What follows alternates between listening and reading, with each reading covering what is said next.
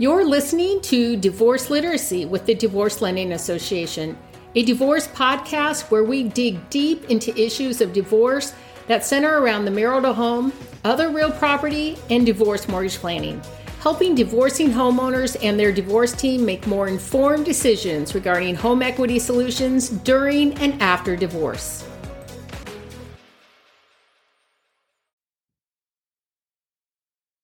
Good morning, Cindy. Good morning. Hey, I'm glad you agreed to uh, join us here on this divorce literacy spotlight. This is awesome. Thank you for having me. Absolutely. So, what I'll do is I'll read your bio, and then after that, I'll ask you some questions about your practice. Perfect. So, Cindy Runge has practiced law for over 30 years and is admitted to the bar in both Massachusetts and New York. She is the founder and owner of Peridot Family Law in Boston, where she focuses on family law, collaborative law, and divorce mediation. She is a member and former VP of the Massachusetts Council on Family Mediation. She is also a member of the Massachusetts Collaborative Law Council, the Family Law section of Massachusetts Bar Association, Massachusetts Academy of Trial Attorneys, and the New York State Bar Association Commission of Family and the Law. That's quite an impressive resume. So, what I was looking on, I believe it might have been your LinkedIn profile, and I'm just going to read something that I found that I thought was great from you. And it, it says the current state of the world only serves to remind Cindy of the reason she became a family law attorney in the first place protecting and caring for those we love and the importance of family. In furtherance of her vision, uh, she opened Peridot Family Law, the Peridot Stone, known for bringing peace, health, and positive growth, figuratively represents the vision of our outcome that she strives to help her clients attain based on their clients' individual goals, needs, and circumstances. I think that's great, you know, because, well, you know, you say the importance of the family, I mean, that's like the whole thing, right? That's since um, What's more important? Nothing. That's really what it comes down to. Because if you break that down, if you, first of all, if you have it solid, no matter what comes your way, you're good. Right. Um, and and so you're you're definitely uh, taking that vision to make sure you, you keep that intact. And so let me ask you: so when people come to you, is I have to assume your your first um, part of the process is ask you know what their vision is. I mean because i heard there's life after divorce right? So, so the question is. is. what does that look like? Yeah I, it really depends on the person you know? I think that is something that we we do when we meet with folks we try to get a sense of you know when this is over what do you want this to look like? Are there small kids? Have you been married for a long time? You know um, what are the circumstances and every every couple it's different yeah, so I'm looking 30 years of the law. So I'm, I'm thinking about how things were 30 years ago, and mm-hmm. I see your, you know, you you you get the family law, you've done some litigation, and now you got mediation. So you go from being a fighter to a peacemaker, or so. But I guess the question is when someone says, "All right, we're going to fight," what what percent ends up having they end up settling anyways, and you wonder why did you start the fight to begin with? Yeah, it's interesting. I've my career, you know, I started out well, started out doing real estate primarily for 10 years and then I was working in the museum field and I was dealing with intellectual property, so kind of okay. everything from the dirt below and everything from the dirt above.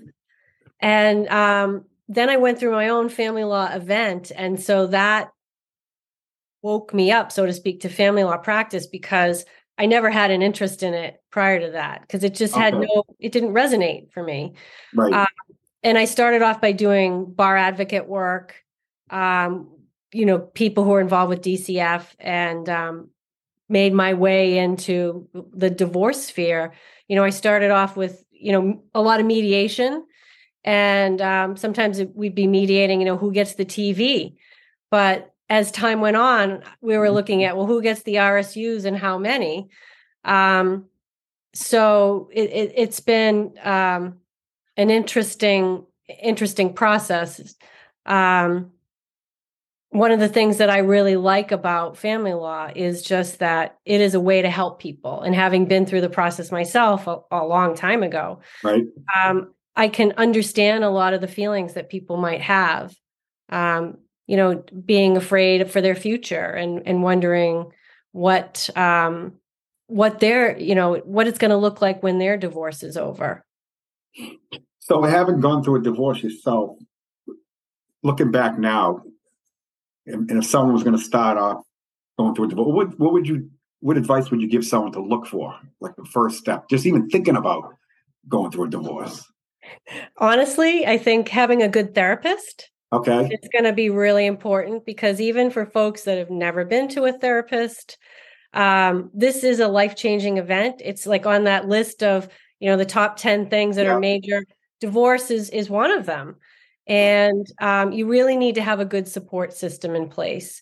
And I think doing your homework, um, talking to different professionals, um, finding out about what you need to do if you're going to be going down that road. Most people who I meet basically have been thinking about it for some time. And it's not unusual for them to show up six months, a year, sometimes longer um, after I've in- initially met with them because okay. it's a long process. Right. So when when folks are looking to decide who to hire, um, what should they look for? Um, you know, because it, it it's got to be the right fit, I imagine, right? If you're if it's a long process, you're going to be with that professional throughout the process. Yeah, I think um, I think what's really important is is finding someone that you have a good fit with. And so I think it's a, you know a sort of an analogy might be dating. You know, you want to meet a lot of different people. So not only can you find out what you do like, but what you don't like. So you want to find out what somebody's um how somebody's going to approach your um your particular situation. Okay. And the what's been thrown out I say the term lately is collaborative law versus a regular, you know, typical divorce process. What's the difference and which do you prefer? So, collaborative law involves, um, a, you know, attorneys and professionals who are collaboratively trained, and so you go through, you know, I think the initial training is like, um, I don't know, like a week long, and um, you even though you're working with someone as an attorney and a client, you have a, a duty of care, a fiduciary duty to that client. Um, you're also working together as a team. And we usually use a coach who's like a mental health professional, and that person helps people stay on track. So you have meetings that, you know, everyone prepares for, they know what's going to be discussed at a particular meeting.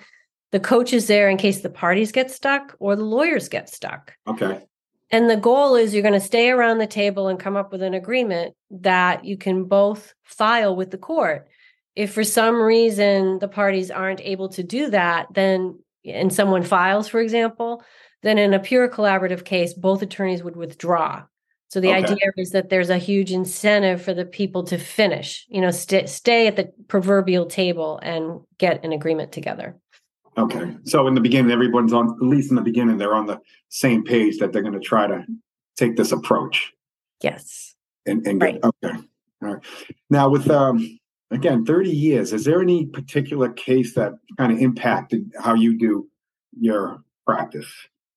So it's interesting. Um, in some ways, they all do. You know, okay. I mean, certainly I I had my own, but um, what made me when when I think about that, it makes me realize that no matter how big or how small, when it's your own situation, it has a lot more meaning. Yeah. so you have to be mindful of that when you're dealing with people. Oddly enough, as a result of the pandemic, I feel like although when people come to me, I really try to encourage them to look at mediation or collaborative law. I tend to uh, draw a lot of people who wanted to do that, but the other side, for whatever reason, didn't. So we actually have a lot of litigation cases. So although I started family law primarily with mediation, collaborative law, I've kind of shifted the other way. Um, I still try to resolve things peacefully. you know, and when you're working with other people, you just you have to look out for your client. So that's what we try to do. No, that's great. And if someone wanted to get a hold of you, what's the best way for them to reach out to you?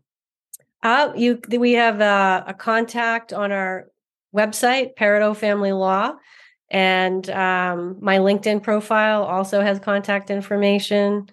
And um, yeah, I'm happy to talk to anyone with, about questions about family law, the divorce process. Oh, that's great. And do you have like a final thought you'd like to leave us with? Um, just trust your gut. Take your time. Don't make any rash decisions. One of the things that pretty much every person going through a divorce wants is to get it over with fast.